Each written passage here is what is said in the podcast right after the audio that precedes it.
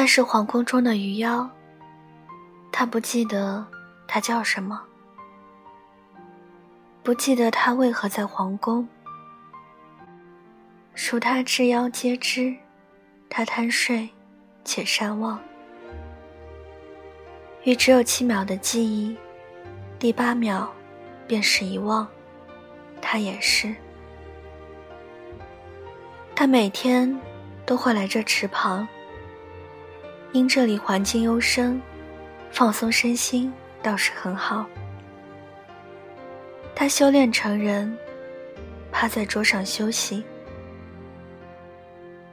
他来池边，看见一女子趴在桌上，蹙眉上前问道：“你是何人？”“人，我不知道，我是鱼妖。”“叫什么？”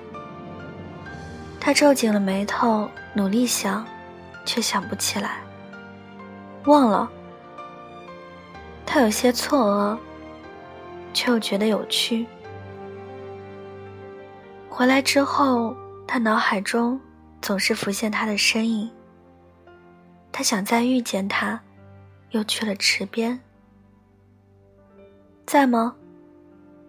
有些无可奈何，毕竟不知道他名字。他把头露出水面。你是谁呀？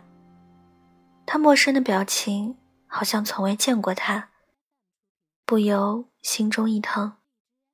昨天我还找过你，我忘了。对他来说，他忘的人多了也不在意。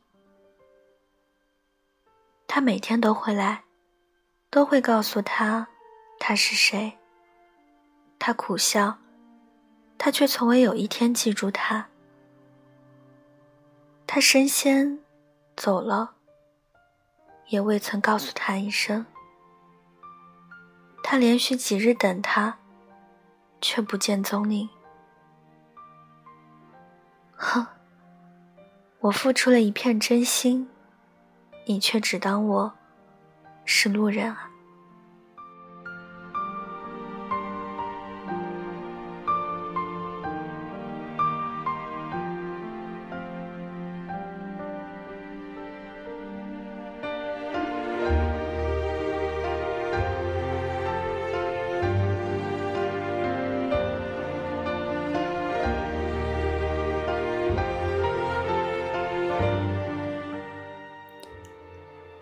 若有情天亦老。她和他是青梅竹马。她是一个平民的女儿，其实她是前国的公主。她是丞相的遗子，遗落在民间唯一的儿子。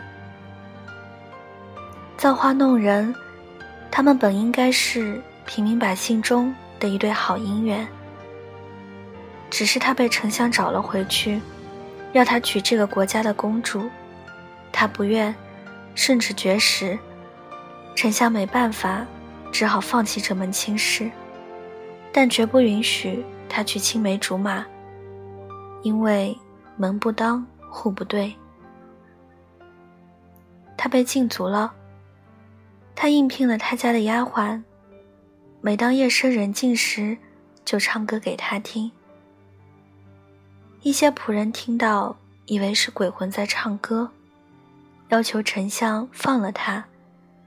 他们认为是他太伤心，那种哀愁之气把鬼魂都招来了。丞相迫于无奈，允许他娶她。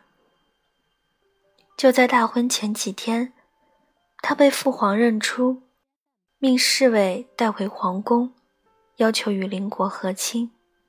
他不愿。被囚禁，关入天牢。他充当侍卫，带他逃出。在逃跑的过程中，一个官兵的剑刺向他，他想都没想，挡在他面前。刀没入他身体里，皇帝惊慌失措，叫来太医。他在几天后醒了过来。却被告知，没有当母亲的机会了。他几度想自杀，被他拦了下来。他提亲，皇帝问：“即使他不能为你传宗接代，你还是愿意娶她吗？”五愿，没有丝毫犹豫。他们终于有情人终成眷属。在几年后，他们竟然有了自己的孩子。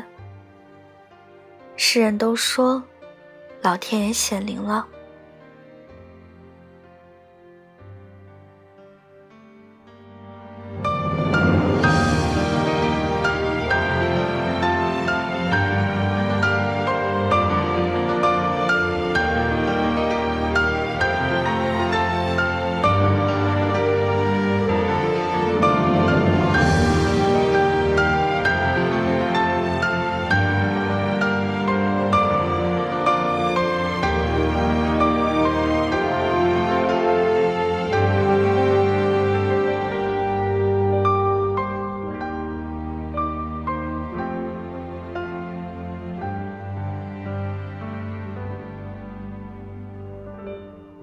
她是武林中令人闻风丧胆的魔女，世人皆说她无心无情，可她却偏偏不信，以身应试。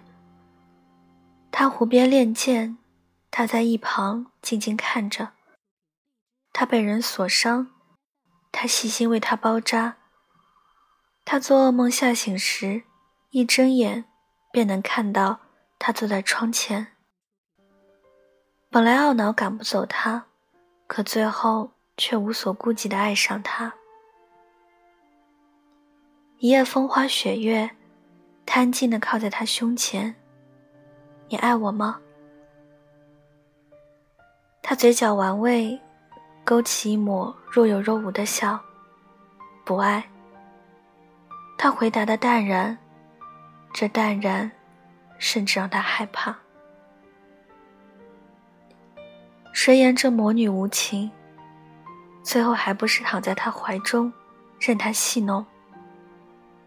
他满目愤怒：“你玩弄我，那又如何？你情我愿，我可没强迫你。”似是在说一个笑话，而笑话的主角便是他。是啊，那又如何？杀了他。舍不得，不杀他，实在不甘。这一刻，他竟然进退维谷。他口中的“不爱”二字，答得轻巧，却听得他心狠狠的抽痛。他拾起第一物，背影轻松，一点留恋都不曾有。他颓废地望着他离去的背影，无声哭泣。再次相见，他竟然拔剑相向，眼中有的只是冷漠。他面对如今的他，不知心中是欣喜还是憎恨。他承认，他思他如狂，也恨他入骨。他没有拿任何武器，冷声道：“今日若非你死，便是我亡。”他没有任何言语，只是似笑非笑的凝着他。他对他还存有幻想。若是今日杀了他，那也不用他备受煎熬；若是他没死，那他日必要血洗白山庄。他剑指着他，想都不曾想，一剑刺向他心门。他双目黯然，又将他的剑刺得更深。他似是没有想到他会这样做，严重一丝惊讶，接着便淡然不变。终是谁把线断？曲终就此各离散，已无缘，何必再提誓言？临死之际，见他扯着嘴角，正邪不两立。你可爱我？他还是不甘心。他不信，朝夕相处，却得不到他一点的爱，字字绝情，不爱，手无力垂下，最后一丝意念，告诉自己，来世必要他血债血偿。世人皆说我绝情绝爱。但不知我温柔似水，都给你了。